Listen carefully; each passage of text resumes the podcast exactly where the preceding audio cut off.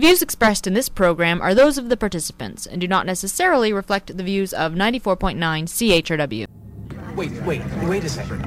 Are you telling me that you agreed with General Yuri's decision to execute his brother? Of course I agree. Yuri's brother was a traitor to the Trillonian But the evidence is all circumstantial. Oh, it all comes down to a question of loyalty, my dear doctor.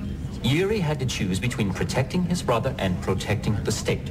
He chose the state, as would I every time. Well, I suppose that's one way of looking at it. But then again, before you can be loyal to another, you must be loyal to yourself. And who can we thank for those misguided words of wisdom?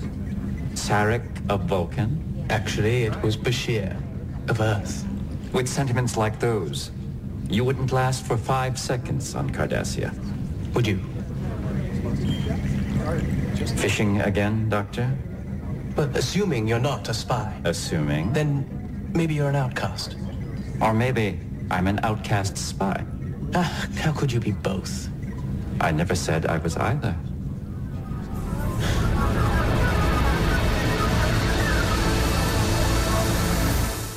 Good morning, London. It is Thursday, September 17, 2009. I'm Bob Metz, and this is Just Right on CHRW 94.9 FM, where we will be with you from now till noon. No, no, not right wing, just right. fade into color and color into black and white. Under the bedclothes, everything will be alright. And welcome to the show today, where 519 661 3600 is a number you can call to join in on the conversation or email us at justrightchrw at gmail.com. And of course, you can visit our archives all the time to get all the shows any time of day, 24 hours a day, at www.justrightmedia.org. Well, I got an interesting smorgasbord for you today. Near the end of the show, going to ask the question Is it justice? Going to give you an update on what's happening to Marc Emery. Getting down to the wire for him. I think it's all coming up next week, and we'll update you on that near the end of the show. Most of the show today got into a subject I didn't expect to get into, and believe it or not, um, you know, at the Toronto Film Festival, um, apparently they've made a biography of Hugh Hefner, and I thought I would take a look at the Playboy philosophy, and I'm going to tell you, you're going to hear things in this Playboy philosophy that, that you just never hear about in any of the bios, and I'd like to know if, if it's even in this new one that I haven't seen. But first, I want to get back to a little bit of the basics. Um, you know, I, I tr- try to once a year, you know, this, this show's called Just Right. And um, before this year is out again, I like to review at least once a year what I do mean by left and right. What are those values? And um, now that September is approached, and this is actually the last official summer show I'll be doing, because next week we'll be into fall, um, you know, sort of a back to basics approach. And I thought the first thing we look at is the nature and purpose of government. And you'll be surprised how much this ends up uh, segueing into our next issue, which is the Playboy philosophy. And I've compiled basically three people I respect very greatly on this who, who, who just have insights to the nature of government you won't read anywhere else. And that, of course, is Ayn Rand, as always, Isabel Paterson, her good friend, and Leonard Peikoff, also associated all with the Objectivist Institute. Not, not Isabel Paterson, but, uh, and of course, Paterson and Rand had some arguments later in life. But however, on fundamental issues such as this, they certainly agreed a lot. And perhaps what was one of her most significant essays called The Nature of Government, written back in the 60s, Ayn Rand defined government as an institution that holds the exclusive power to enforce certain rules of social conduct in a given geographical area. Pretty accurate definition of just what a government is. And then, she, then, you know, in order to live in a civilized society, it's the initiation of physical force that has to be barred from society. She gets into a big, long uh, premise on how why that has to be so, and uh, basically. My conclusion is that a society can only be said to be civilized to the degree that physical force is legally barred from relationships. And uh, so here I begin with what Ayn Rand had to say, and I quote she says if physical force is to be barred from social re- relationships, men need an institution charged with the task of protecting their rights under an objective code of rules. This is the task of government, of a proper government, its basic task, its only moral justification, and the reason why people need a government. A government is the means of placing the retaliatory use of physical force under objective control and under objectively defined laws.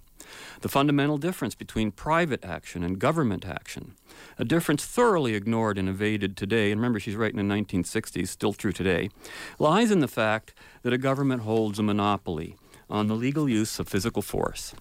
It has to hold such a monopoly since it's the agent of restraining and combating the use of force. And for that very same reason, its actions have to be rigidly defined, delimited, and circumscribed. If a society is to be free, it is its government that has to be controlled. Under a proper social system, a private individual is legally free to take any action he pleases so long as he doesn't violate the rights of others, while a government official is bound by law in every official act. A private individual may do anything except that which is legally forbidden. A government official may do nothing except that which is legally permitted. This is the mean of, means of subordinating might to right, and it was the original American concept of a government of laws and not of men.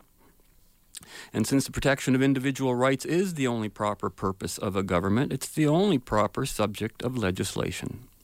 All laws must be based on individual rights and aimed at their protection. All laws must be objective and objectively justifiable. Men must know clearly and in advance of taking an action what the law forbids them to do and why, what constitutes a crime and what penalty they will incur if they commit it. The source of the government's authority is the consent of the government, quote, end quote. This means that the government is not the ruler, but the servant or the agent of its citizens. It means that the government as such has no rights except the rights delegated to it by the citizens for a specific purpose. There's only one basic principle to which an individual must consent if he wishes to live in a free civilized society the principle of renouncing the use of physical force and delegating to the government the right of retaliatory force for the purpose of an orderly, objective, legally defined government. And now I switch to uh, that's what Rand had to say basically. Now, Isabel Paterson had a different way of looking at things. She saw everything as a form of energy. She was just very physics oriented and very grounded in a way a lot of people weren't. And she literally said, you know, she said, and I'm quoting her here, she says, you know, physics has no name for the exact function which is delegated to government. Government is an end appliance and a dead end in respect of the energy it uses.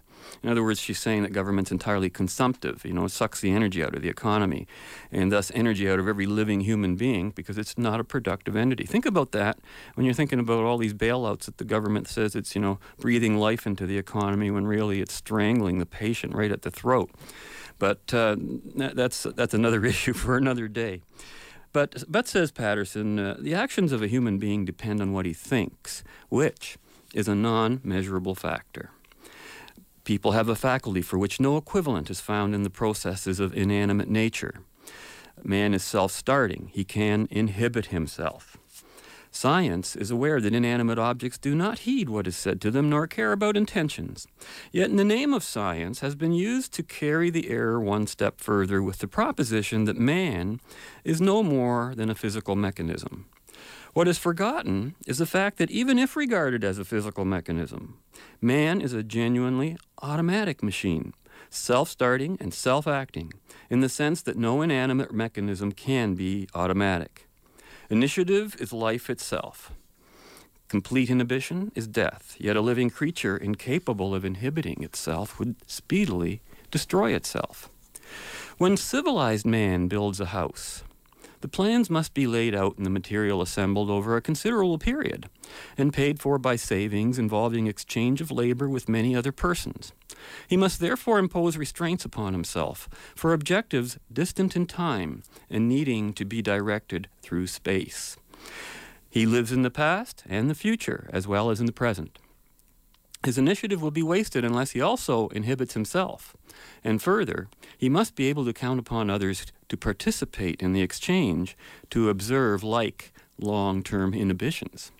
This is why savages have no occasion for formal government while it is necessary to civilization. For a civilized economy, which consists of production and exchanges in a sequence extending through time and space, there must be an agency to witness long term contracts and see that they are fulfilled. That is what government does, and all it can do. It is a prohibitory and expropriative agency. Government is a marginal requirement, necessarily only insofar as the individual inhibitory faculty is not exercised according to agreement and natural right, which means equal liberty. Beyond that differential, government is an enthronement of paralysis and death. Hence, the perversion of logic which affirms that the citizen exists only for the state and has no individual right to live, which is exactly what Garak was saying in that opening clip from Deep Space Nine. And Paterson says, in fact, life can exist only in its own right. It's ridiculously futile for the state or anybody to order a man to live if his faculties fail him, nor can life be created by order. Government is an agency, not an entity. This has to be restated, for the simple meaning of the statement that the right to life and liberty are inalienable has been forgotten or deliberately obscured, for alienated means passing into the possession of another. Rights are by definition inalienable. Only privileges can be transferred. If one man's rights are infringed, no other man obtains them. On the contrary, all men are thereby threatened with a similar injury. And that's what Isabel Paterson has to say in her basic description of why we need a government. Leonard Peikoff, in his book, uh, The Philosophy of Ayn Rand, Objectivism, and he has a chapter in there called Government. And he added this. I thought this was kind of interesting because it sort of defines more what a right is. And he says a right is a sanction to independent ac- action. The opposite of acting by right is acting by permission. If someone borrows your pen, you set the terms of its use. When he returns it, no one can set the terms for you. You use it by right. By the way, that's the very example that Michael Coren tried to pull on me on the show we played earlier. Uh, he took the pen from me and said, you know, he thought I was some kind of uh, anarchist or libertarian, that, you know, I didn't think that there was a right to uh, defend myself with that, take the pen back. But um, explains Peikoff. A right is a prerogative that cannot be morally infringed or alienated. Factually, of course, criminals are possible. Innocent men can be robbed or enslaved. In such cases, however, the victim's rights are still inalienable. The right remains on the side of the victim. The criminal is wrong. If a man lived on a desert island, there would be no question of defining his proper relationship to others. Even if men interacted on some island but did so only at random, without establishing a social system, the issue of rights would still be premature. There would not yet be a context or concept, therefore, of any or any means of impl- implementing it. There would be no agency to interpret, apply, or enforce any kinds of agreements. But when men do decide to form or reform an organized society, however, when they decide to pursue systematically the advantages of living together, then they need the guidance of principle. That is the context in which the principle of rights arises. And then finally, just closing, Rand has this to say, and she says, Observe that the basic principle governing justice in all of these cases, it's the principle that no man may obtain any values from others without the owner's consent. Such, in essence, is the proper purpose of a government to make social existence possible to men. End quote. Now, consider all of that in terms of what you see happening in our governments today. They, they operate, all of them, all the political parties, uh, exactly on the opposite principle you know, you, you sit there and you think, uh, you know, are we being asked to consent to all this spending, to all the things they're spe- spending our money and our time and throwing our rights away? It's a frightening time we live in, folks, and, and you know, it's the calm before the storm, I think, politically. We already see our finance minister trying to back out. He's start, starting to tell us, well, our economy's not doing as well as, you know, we've really been hoping for. Don't be getting your hopes up or anything like that. But uh, that's a there you go. There that's a basic of what government's about. Certainly didn't get into all the premises and other things that we've discussed on this show before, but we certainly want to review those basics from time to time. Now we're going to take a quick break here for a smile and a new subject coming up, and that is Hugh Hefner and the Playboy philosophy. You're going to be telling you some things about that that you just probably never ever could have dreamed of. We'll be back after this. Very nice. Thank you. Caught me in my weekend clothes. Very nice. Look at this place. Fabulous. Hi, Hef. Happy, happy anniversary. Happy anniversary to you, Hefner, huh? Right away. This is fantastic, this place. I haven't seen a tent this size back here since the last time Anna Nicole Smith slept over. Hey. Folks, how you doing? This is great. I really love these parties. I love a Playboy party. Nothing like it. Uh, I have to admit, though, I've been to a lot of Playboy parties. I never once uh, hooked up with any of the Playmates. I did have sex with two of the monkeys. so I got that going for me, and uh, I made out with a duck. So I'm doing okay. Uh, I want to congratulate Hef. 50 years of this magazine started with only $600 of your own money, right? Nice job, buddy. Very nice. And I want to say sincerely, you know this as well as I do, we need Playboy as much now as we did 50 years ago. We really do, honestly. Uh, there's a lot of jokes. A lot of people think this is just a sex magazine. We both know they're wrong. It's a magazine about sexual freedom. And it, it's a, thanks to you, Hefner, there's no shame in sex anymore. There's fun in sex. There's a personal empowerment, sexual empowerment for women. That's all thanks to you, Hefner, and the Playboy philosophy. God bless you, sir. Let's all raise a toast, everybody, and wish a happy anniversary to Playboy magazine. Happy anniversary, Hef.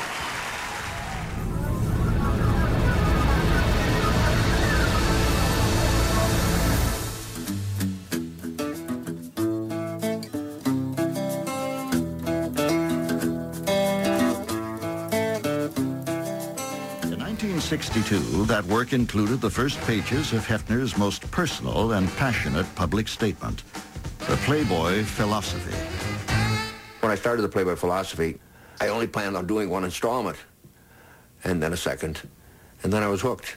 The message was espousing a, a set of values particularly related to sexual repression. To say that you could question the moral values related to sex and do it in a moral way. The morality of sex doesn't have much to do with how many people are in bed with you, what position you're using. Those are not the moral questions. The moral questions are how you feel about yourself and how you feel about the person, how you treat one another. Real moral questions. As the philosophy grew, it began to reflect an increased political and social concern on the part of both Hefner and Playboy.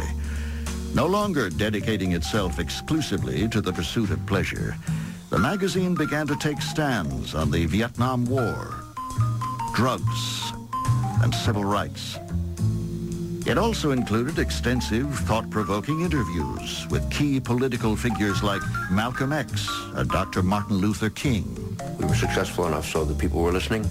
And of course, once the magazine became something more than entertainment, it became even more popular. It was the other half of who I was, and therefore it became the other half of what Playboy became and that was from uh, A&E biography on Hugh Hefner, uh, uh, done about, I think, around 2003. And the clip you heard before uh, with Drew Carey, and it was done at the Playboy anniversary, 50th anniversary, which again was in 2003 since the magazine began, November 1953. I actually got to see a first issue of Playboy magazine, came into City Lights Bookshop when we were down there years and years ago. And Playboy, by the way, was never released in Canada when it came out because the censors were still hard at work up here in Canada. So I guess uh, Hefner's been in the news a lot lately, especially because of the Toronto International Film Festival, where apparently a film called Hugh Hefner, Playboy Activist and Rebel, had its world premiere at the Elgin Theatre there, and it has been produced by um, a Canadian filmmaker, Bridget Berman, who said she found a whole new dimension to the man in the mansion, as it says in, uh, I think this is the National Post of September 8th. And also the other article I referred to is in the London Free Press on September 12th. So obviously this thing has been drawing a little bit of attention. And um, this film on Hugh Hefner apparently takes a look at how his world of Playboy has shaped the reality of North America. You know, most of the, most people see um, Playboy in a very uh, narrow light, and especially the, its non-readers, if I may say so. You know, you can't always tell a book by its cover. Goes an old saying. Actually, I think you can tell a lot uh, about a book by its cover, but not everything, and sometimes not even the most significant things. In the minds of many, Playboy has been associated with left wing causes, you know, abortion, civil liberties, freedom of speech, free sex. Almost a left wing sort of anything goes, quote unquote, anarchy kind of a feeling. That's, that's the sense you get from a lot of people. And I think it's understandable since this is how the magazine has generally been portrayed in the media, especially given its association with naked women and the lavish and hedonistic lifestyle of its magazine's founder, Hugh Hefner. But I think it's a simplistic mind who thinks that Hefner's fortunes were a mere consequence of publishing a magazine that featured centerfold of nude women, as if that were the automatic formula for success in and of its own. Of course, the founding and driving force behind Playboy magazine is Hugh Hefner. And if you want to discover Hugh Hefner, the intellectual, and why Playboy was so successful and continued to be beyond that age when you know just even being able to to publish a naked picture of anybody was a big deal. Um, you really have to read the words, you know, don't just look at the pictures because it's the words and the philosophy behind Playboy magazine that have made it such a success. And we'll be taking a closer look at that philosophy in just a moment. Now, I'd be willing to bet that, that most people think that the Playboy philosophy is a philosophy practiced by hedonistic playboys, you know. Hedonists looking for consenting hedonists, as the old joke went. And uh, but the Playboy philosophy is not about the philosophy of any given so-called you know individual given Playboy. The Playboy philosophy is the operating editorial perspective of Playboy magazine itself. It's the magazine's philosophy, and that that a magazine should even have a philosophy, I think, is a remarkable thing in and of itself, and and and, and let alone put it in writing. And yet, I'll, I'll, bet practically none of you have the slightest idea of what Hugh Hefner and Playboy magazine are all about, despite all the stuff you hear in the media. Because good old Hef has done a good, uh, pretty superb job at distracting everybody while simultaneously making it very explicit. Not the sex, but the philosophy of what the magazine is all about. I only wish there were some place I could, you know, go to see uh, the philosophy of the Economist, the Economist philosophy, or the London Free Press philosophy, or the National Post philosophy. Wouldn't that be nice? To, you know, expressed in unambiguous ways. Now, remember again i'm talking we're talking about the philosophy of the publication not any particular philosophy that may be expressed in the publication which is a different thing perhaps entirely especially in a liberal magazine like Playboy, which which you would see opinions expressed on all sides of the political uh, spectrum. In fact, even Ayn Rand was in Playboy magazine interviewed March 64, which happens to be, interestingly enough, just around the time that Hefner was finishing up his Playboy philosophy, and I wonder if there might have been some kind of influence. Now, you know, uh, you know, from its humor to its editorials and artic- articles, grammar, editing style, language, if you look at Playboy that way, you're going to find a very high class magazine. Uh, it, it's very articulate. It's not. Um, and, and, if you were to remove the small percentage of pages that featured nude photography of women from the average copy of Playboy magazine, you'd discover you'd be left with a very literary magazine that promotes a free society in every aspect regarding sex, politics, and religion. In fact, the average cover of Playboy, I think, is uncommonly tame compared to even the covers of the women's magazines you might see at the grocery checkout. Uh, Playboy doesn't indulge in the crass language of its perceived competitors. It's far more small c conservative than you might imagine. Uh, socially liberal, economically conservative, and politically and philosophically capitalist. In terms of the Playboy philosophy, the naked ladies are just the wrapping of the magazine. And when you remove that wrapping, only then will you be able to discover what the magazine's really all about. And that's freedom, capitalism, and living in a consensual society. Now, at a time when I wasn't even old enough to legally buy a copy of Playboy, the Playboy philosophy originally started appearing as an 18 part serial in the early 1960s. And by part 11, get the, I, was, I was downloading these offline the other night and I couldn't when is this going to end, you know? Uh, by part 11, Hefner notes, he says, the Playboy philosophy is sometimes rambling a rambling, disorganized discourse because the writing of each new installment brings forth a succession of ideas and feelings that vie for expression. We put them down as they occur to us. When we have concluded the series, we'll probably edit it into a more disciplined form as a book, but for magazine publication, this more direct, organic approach suits our purpose, since the philosophy is intended as a living statement of our beliefs, our insights, and our prejudices. End quote. So I guess Hefner was the first blogger at a time when there was no such concept. And again, I can't help but feel he was influenced by Ayn Rand, not only with respect to politics and philosophy, but also with respect to a sense of life uh, that admired the great potential of mankind as an achiever and as a producer and as a hero. In fact, in installments two, three, and four of the Playboy philosophy, which deal mostly with the kind of economic and social system we should be operating under, Hefner begins with a section uh, entitled, get this, The Uncommon Man. And I'll read you this little bit here. He says, and this is Hefner talking. Quote, and remember, this is written 1961, 62 ish, might be off a bit. Within this three score years of this century, the American personality has undergone as drastic and dramatic a change, change as the country itself. The first 30 years of the 20th century were characterized by our unbounded faith in ourselves, both individually and as a nation. We were enjoying the results of the Industrial Revolution, and if the streets were not literally paved with gold, that was only a technicality. It was a time of confidence and enthusiasm. It was a crazy, romantic, wonderful time when most men believed they could lift themselves by their own bootstraps, even if they didn't yet own a pair of boots. Boys hungrily consumed the books of Horatio Alger. He wrote 119, or as one cr- critic put it, one book rewritten 118 times, that sold an almost unbelievable 250 million copies, with titles like Sink or Swim, Strive and Succeed, Do or Dare, Fame and Fortune. They told a youngster that success, yes, and fame and fortune too, could be his no matter how humble his beginning, if he was industrious, honest, and had faith in himself his God, and his country. Nothing was impossible. Any boy could grow up to be president of the U.S. or of U.S. Steel. The United States was the golden land of opportunity and freedom for its own people and for the rest of the world as well. America's promise was spelled out in the words inscribed on the pedestal of the Statue of Liberty.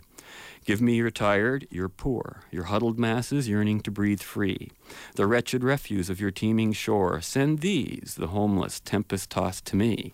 I lift my lamp beside the golden door. These were the years of the uncommon man when uncommon ambition and deeds were the rule rather than the exception. These were the years of the great national heroes, both fictional and real. As cockeyed, excited as a kid over a young man's climbing into a single motor airplane and flying across the Atlantic alone. The era reached an apex in the decade now fondly remembered as the Roaring Twenties. It was a yeasty time, a time of innovation and adventure, when new notions and ideas were accepted almost as quickly as they were born, a period of important growth in science and in the arts. It ended with the stock market crash late in 1929. Now he moves on to another section called The Uncommon Man.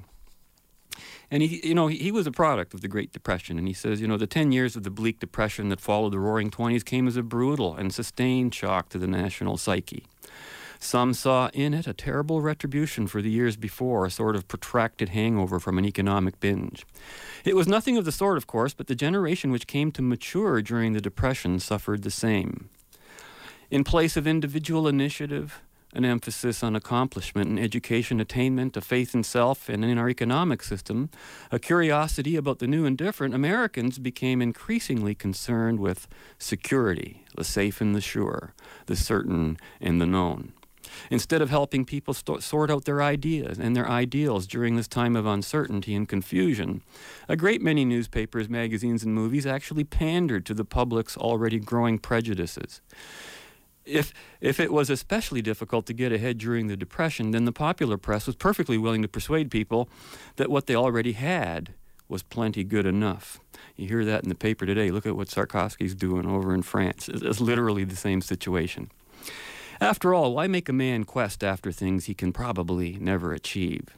If his aspirations were much beyond his hopes of fulfilling them, he would only become frustrated and unhappy. So the newspapers, magazines, movies, and radios too set about making Americans satisfied with their lot, complacent with the status quo. Some might argue that if you curb the nation's initiative, it could cause incalculable damage. But that was an abstract philosophical idea, and the problems of the time were the only reality. The satisfied, complacent, relatively initiative free social order was achieved in, in several ways. First, the mass media made the wealthy appear to be shallow, ignorant, foolish, and unappealing as possible. Admittedly, making wealth itself unattractive would really take some doing, but the press and films did a damned impressive job of the next best thing. The Sunday magazine section of the Hearst papers of the 30s had a fine old time convincing us that most of society, the socially prominent and the financially well to do, were either scoundrels or scandalous, empty headed nincompoops, or both. The wealthy, sounds like today, doesn't it? The wealthy, as depicted in the mass media, almost always accumulated their money, ill gotten gains, in some underhanded or slightly suspect way. Or else it was inherited. And in either case, it was clearly undeserved and unearned. There just wasn't very much interest in publishing stories of self made men who prospered like the heroes of Alger and Standish at the start of the century through the application of pluck, perseverance, and honest hard work. A catchy label is always helpful in more clearly establishing a desired identity for a group, and the press came up with a fine one. Quote, the idle rich. By subverting our faith in ourselves, both as individuals and as a nation, by shaking our faith in the superiority of the free enterprise system, we managed to bring the greatest country in the world to a near standstill. By again stressing many of the basic tenets upon which this nation was founded, we have begun forcefully to move ahead once more. If any of us were ever in serious doubt about the relative merits of group oriented, collectivist socialism, or communism versus self oriented individual initiative, free enterprise capitalism, we've witnessed irrefutable evidence of the strengths and weaknesses of both over the past generation.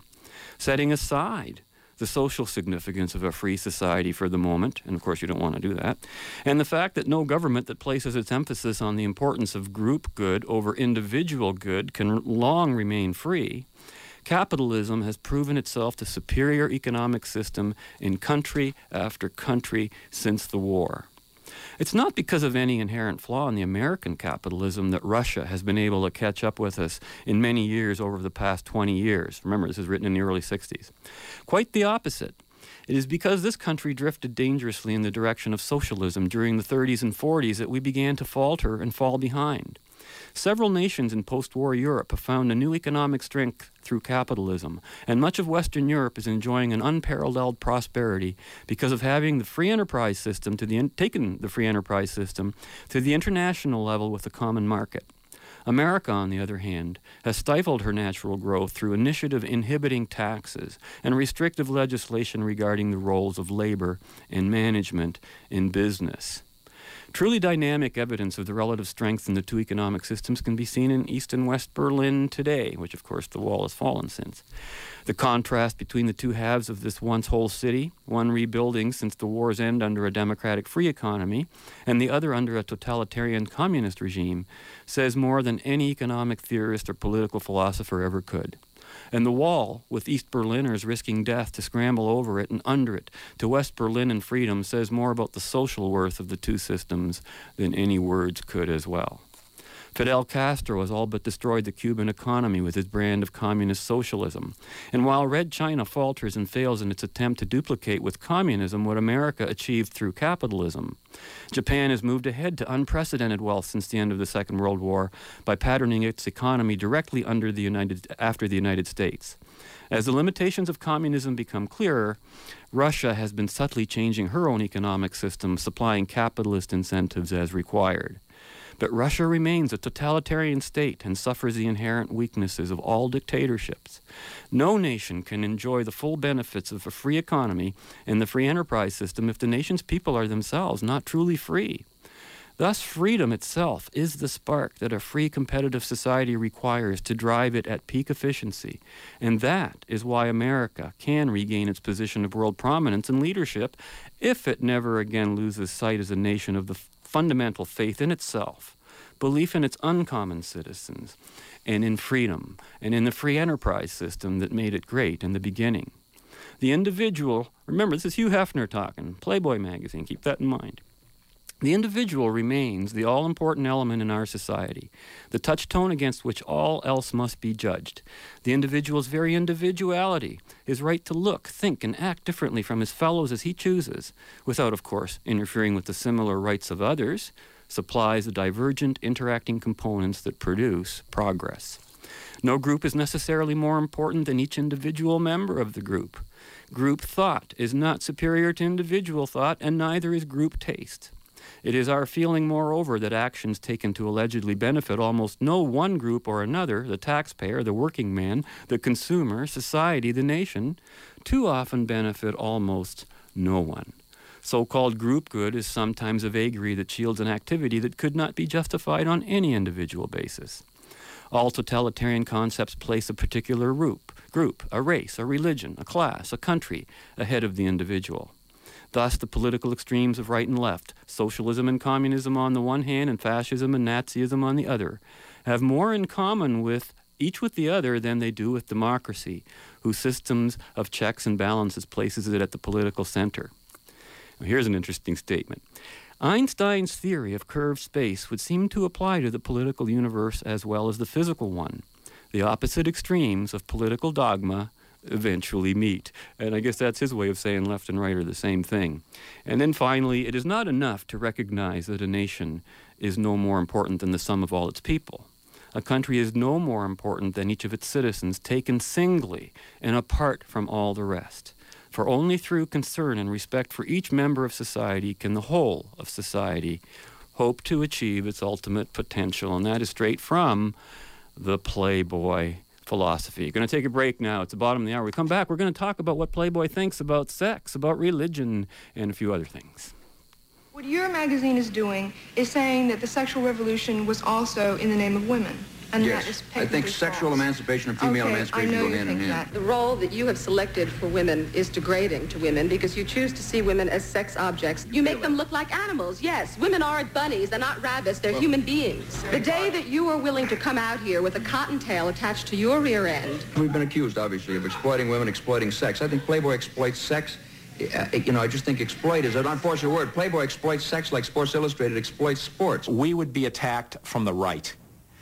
But as the years went on, all of a sudden the attacks started coming from the left, who we considered our friends. Now this was a real shocker for us. That is the place where feminism got totally off track because the, the real direction of the, of the liberation of women of my generation was toward Playboy. It wasn't away from it. So right from the start, I'm afraid that contemporary feminism got in the grip of this puritanical, anti-porn wing, which has great trouble with visual images. They are deeply puritanical, not just about sexuality, but because they cannot tolerate nudity.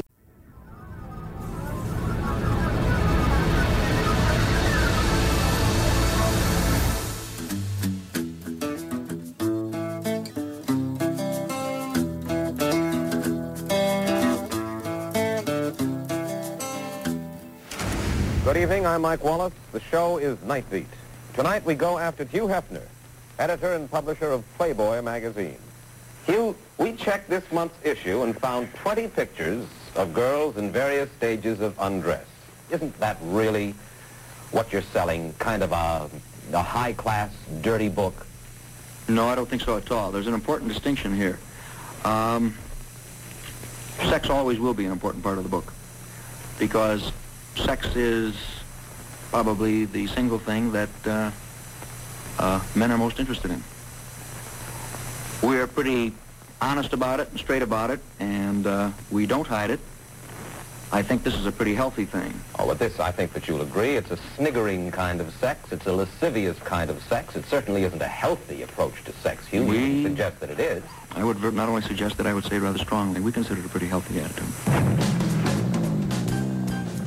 Now, here are two guys who read Playboy just for the articles. Let's have a big hand for Adam Carolla and Jimmy Kimmel.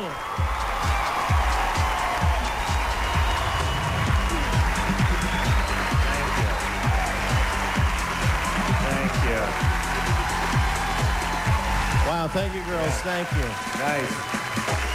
Hey, buddy. Happy 50th birthday. You look, you look like hell, actually. Yeah, no, no, You it's look- not. He looks not like his- crap. Adam, it's not his He's birthday. got to be It's- well into his 80s. It's actually the magazine, Playboy magazine's birthday. You've got it wrong. Oh. Well, I'm still going to give you a handy. All right. I don't think I'll need it. You, you, it's so great to see you here with your beautiful daughters. And um, you know, Playboy magazine. It's um, it's done so much. Uh, it's not just a magazine. I mean, really, uh, it's been a paragon of, of free speech and um, spank- and break, breaking down rag, barriers, and most importantly, masturbating. Yes, Right, masturbating. yes. I think number one. I'm an atheist, so it's my Bible. It's true. He is. Uh, he he quotes the Playboy magazine. Who's your favorite bunny of all time, Adam? Uh, I would say Patty Farinelli. Patty Farinelli. 19 late 70s. I was but a lad. She was but a boob. It was great. I lost my virginity to the August 1986 issue of Playboy magazine. Yes. I also um, I got my genitals caught in a staple. It was a it was a painful experience, but rewarding and momentous in my life. Let me say a couple of quick things. Uh, one is, remember for the 40th anniversary, Jimmy, when we were dressed as mermaids and sitting poolside? We've come a long way, haven't we? Your big, fat, hairy belly slopping over your tail suit. You've done so much. You've given my mother something to search for in my bedroom. And you've taken your place, not just among the upper echelon of Americans, but underneath my mattress as well. And God bless you. Another 50 years. And um, I hope to still be reading Playboy magazine when I need drugs to get an erection. God bless you.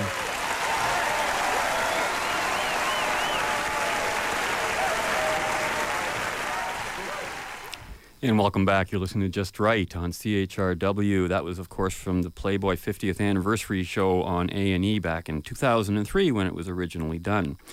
You know, it's a funny thing that the type of humor and the reaction of the public to Playboy magazine is in so many ways almost a consequence of the very Puritanism that Hefner found to be so objectionable. Now, I just want to look at some other parts of the Playboy philosophy that don't have to deal uh, with uh, economy and state, which is what we dealt with earlier. And I was very surprised at how much of the philosophy was occupied by that. I thought most of it would be the sex stuff, but it wasn't. And he speaks on it in terms of quantity, but uh, I can't get into the whole sexual detail. I think I might do that in a future show because Hefner gets into some fascinating historical references. I might get to one today just to give you a, a, concept of why he thinks the way he does. But here's very simple freedom of speech. This is from the Playboy philosophy. Uh, this is probably the shortest section. Quote, the right of the individual to speak and write what is on his mind, to express himself freely, and without fear of any action against him by government, does, does not allow for any exceptions. It is time enough for the rightful purpose of civil government, wrote Thomas Jefferson, for its officers to interfere when principles break out into overt acts against the peace and good order. Our speech and our press cannot be half free, or they are not truly free at all. And that's basically where they stand on that. Now, of course, uh, Hefner was, grew up in a very religious uh, family and had a very conservative attitude towards everything, despite you know what you see in Playboy. In fact, that may very well be a reaction to conservatism. But he po- talks about religious freedom, and he has a section called "Religious Freedom Reconsidered." And he said that, you know, how Playboy has been pointing out that no nation can be said to have true religious freedom unless it possesses not only the freedom of, but also freedom from religion. There is nothing sacrilegious in this viewpoint, writes Hefner. It is a cardinal concept in our democracy and one that religious and patriotic founding fathers took great care to spell out in both the U.S. Constitution and the Bill of Rights. They recognized that a complete separation of church and state was the only certain way of assuring that this country's religion and its government would remain free, one from the other. A free democratic society and organized religion need not be in conflict, but neither are they grounded on the same bedrock. Religion is founded on faith and a belief in its own absolutes. A democracy requires that men rely upon reason and the relative nature of truth, the acceptance of the, notion that ultimate truth is unknown, and that what we observe as truth today may give way to a better truth tomorrow. Kept separate and distinct, our own particular religion and our government can function in harmony. We can be both religious and good citizens at the same time. But if either power is allowed to intrude into areas rightfully the, the domain of the other, an erosion of our most fundamental rights has begun and will be, to that extent, less free. Considering the emphasis that our founding fathers placed upon religious freedom when writing the Constitution and Bill of Rights and the continuing lip service given the concept today, there is a real irony in the extent to which various religious pressures and prejudices have infiltrated our laws, our court decisions, and the running of many of our cities and states, and innumerable secular aspects of daily life. This strange state of affairs is only understandable when we remember that most of our deeply rooted traditions come from Europe and that throughout European history, church and state have been intimately intervo- intervolved. It matters not at all that history thus supplies centuries of documentation on the evil abuses that may result when religion and government are not kept separate. Cultural traditions exist on a nearly subconscious level in a society, and they cannot be ext- extirpated by logic alone. Though many of the first settlers came to America to escape religious persecution, they were soon practicing themselves what they had left Europe to avoid. Early American Puritanism required the observance of a rigid religious dogma that permeated every aspect of life, and the Puritans had little respect or tolerance for any beliefs other than their own. Dancing on the Sabbath meant a night in the stocks or a session on the ducking stool. Heretics and witches, those who espoused unpopular beliefs or acted too peculiarly, were hung. Trial by jury was outlawed in Connecticut and several other New England colonies. Only church elders could vote or hold office. Civil law was drawn directly from the Puritan interpretation of Holy Scriptures. The prejudice and prudery, prudery, bigotry, and boobery of Puritanism did have one unintentionally beneficial effect, however the extreme importance of our founding fathers placed upon the separation of church and state. But while most Americans in the time of the Revolution fervently favored this newfound freedom, the roots of religious Puritanism thrived and spread underground with two strokes the Bill of Rights and the Constitution.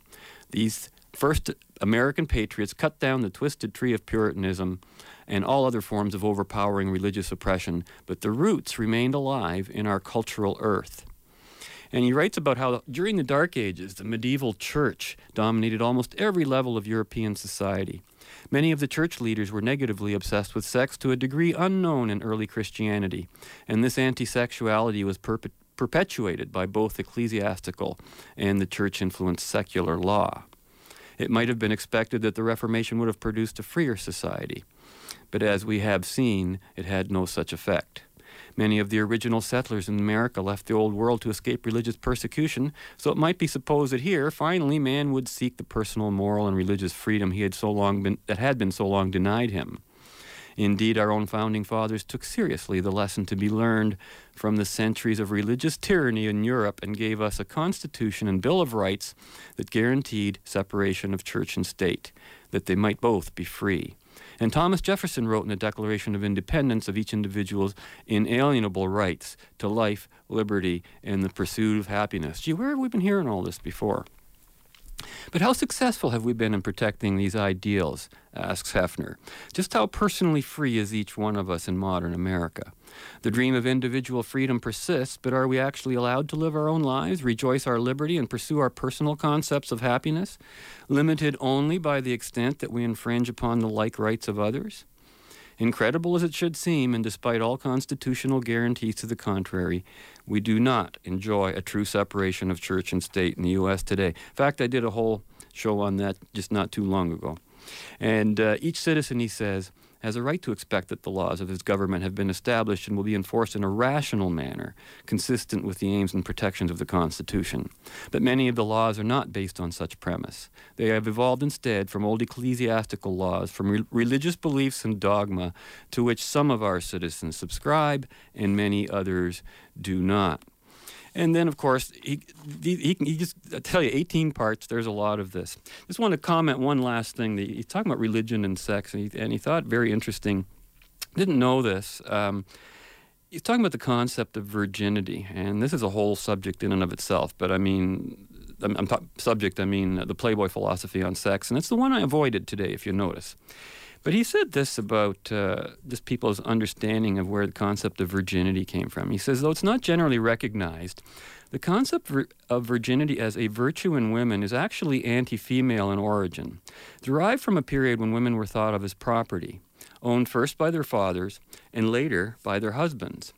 As Roger Westcott uh, Riley observed, it is far from flattering to use the fair sex to treat its members as saleable commodities with only two possible labels used or unused. The term virgin did not mean to the classical world what it means to us.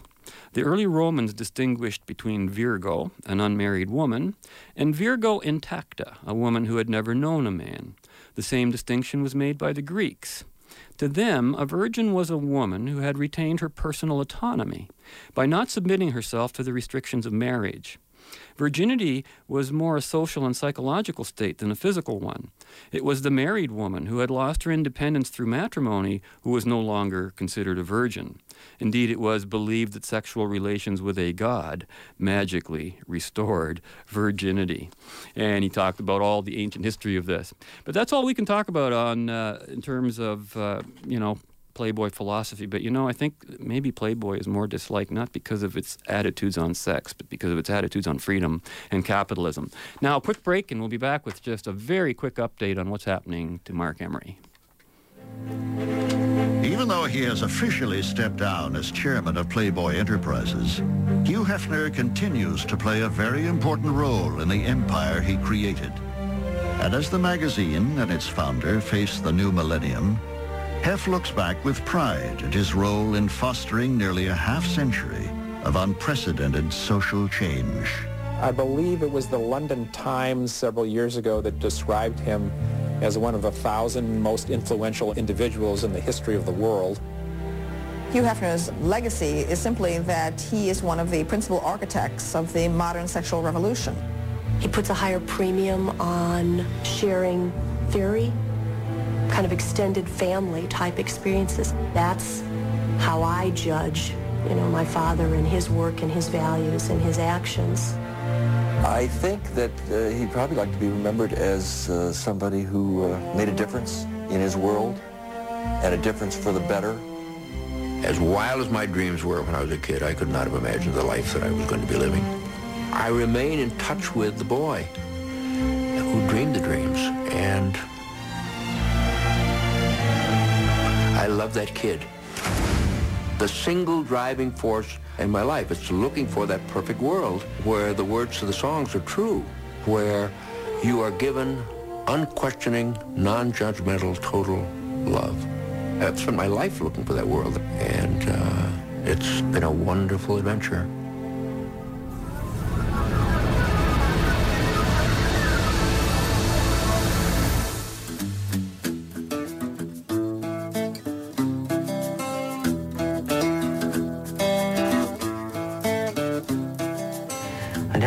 Never told you this, Odo, but I consider you as dear to me as my brother.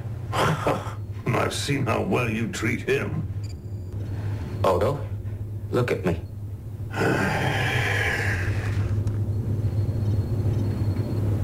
Look at me. I'm on my knees. I'm begging you. I don't care why you do it. Pick any reason you want, but please let Natima and the others go. All right, I'll do it. You will? But not for you. Turning Hogue and Rekelen over to the Cardassians would mean their deaths. I've read their files, and nothing they've done warrants that kind of punishment. I'll free them, Quark, but only in the name of justice. Justice. That was going to be my next suggestion. yeah, that was going to be his next suggestion. Is it just to send Marc Emery to jail in the United States? You know, I found out, just got an update. We did a show on this a couple weeks ago. Found out apparently this Monday, September 21st, Marc Emery will be sentenced.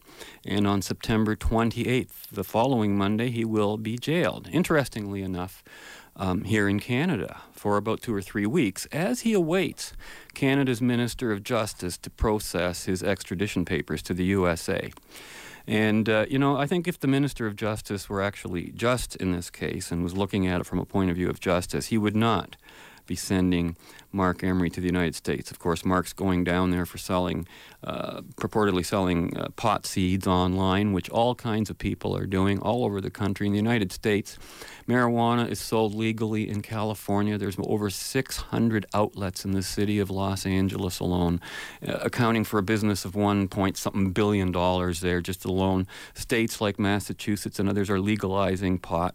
And here's Marc Emery going to be extradited from Canada to go sit in a jail because he was selling seeds online. Uh, you know, when they busted him, he had no money, no drugs, no lo- nothing. He's just not that kind of person. So basically, uh, what I understand, Marc's hoping that Canadians will help accelerate the process of his repatriation so that he can serve most of his jail sentence in a Canadian jail. Um, and he said this, it's interesting. He says, quote, the United States government has already agreed not to oppose my transfer to a Canadian jail. And that was interesting. But the Canadian government, under the Conservatives, has stopped repatriating Canadian prisoners in the United States, calling them threats to domestic security and implying they're even terrorists of sort. So the Conservative government has gotten very reluctant to bring Canadian prisoners back to Canada, and that's something we'll have to lobby them to do. So if you want to write a letter to your MP, MPP, one way or the other, if you don't like Marc Emery, tell him that too. Or write to the Senate because the law has already gone through, uh, one of the bad laws has gone through. Uh, um, the Commons already, and that was a bill that makes mandatory minimum sentencing on very minor uh, drug offenses the law, which we talked about on this show. But that's it for today, folks. We've got to roll. We hope you'll join us again next week on our journey in the right direction. Hey, until then, you be right, act right, think right, stay right, and take care. Fade into color and color into black and white. Under the bedclothes, everything will be alright. My neighbors hate me. I've been living there for three months. None of them will say a word to me. Then last week, I'm stuffing a body in the dumpster, and everybody wants to yak, yak, yak. Find out you're a killer, they want to get on your good side. Got more muffin trays than I know what to do with, I'll tell you that.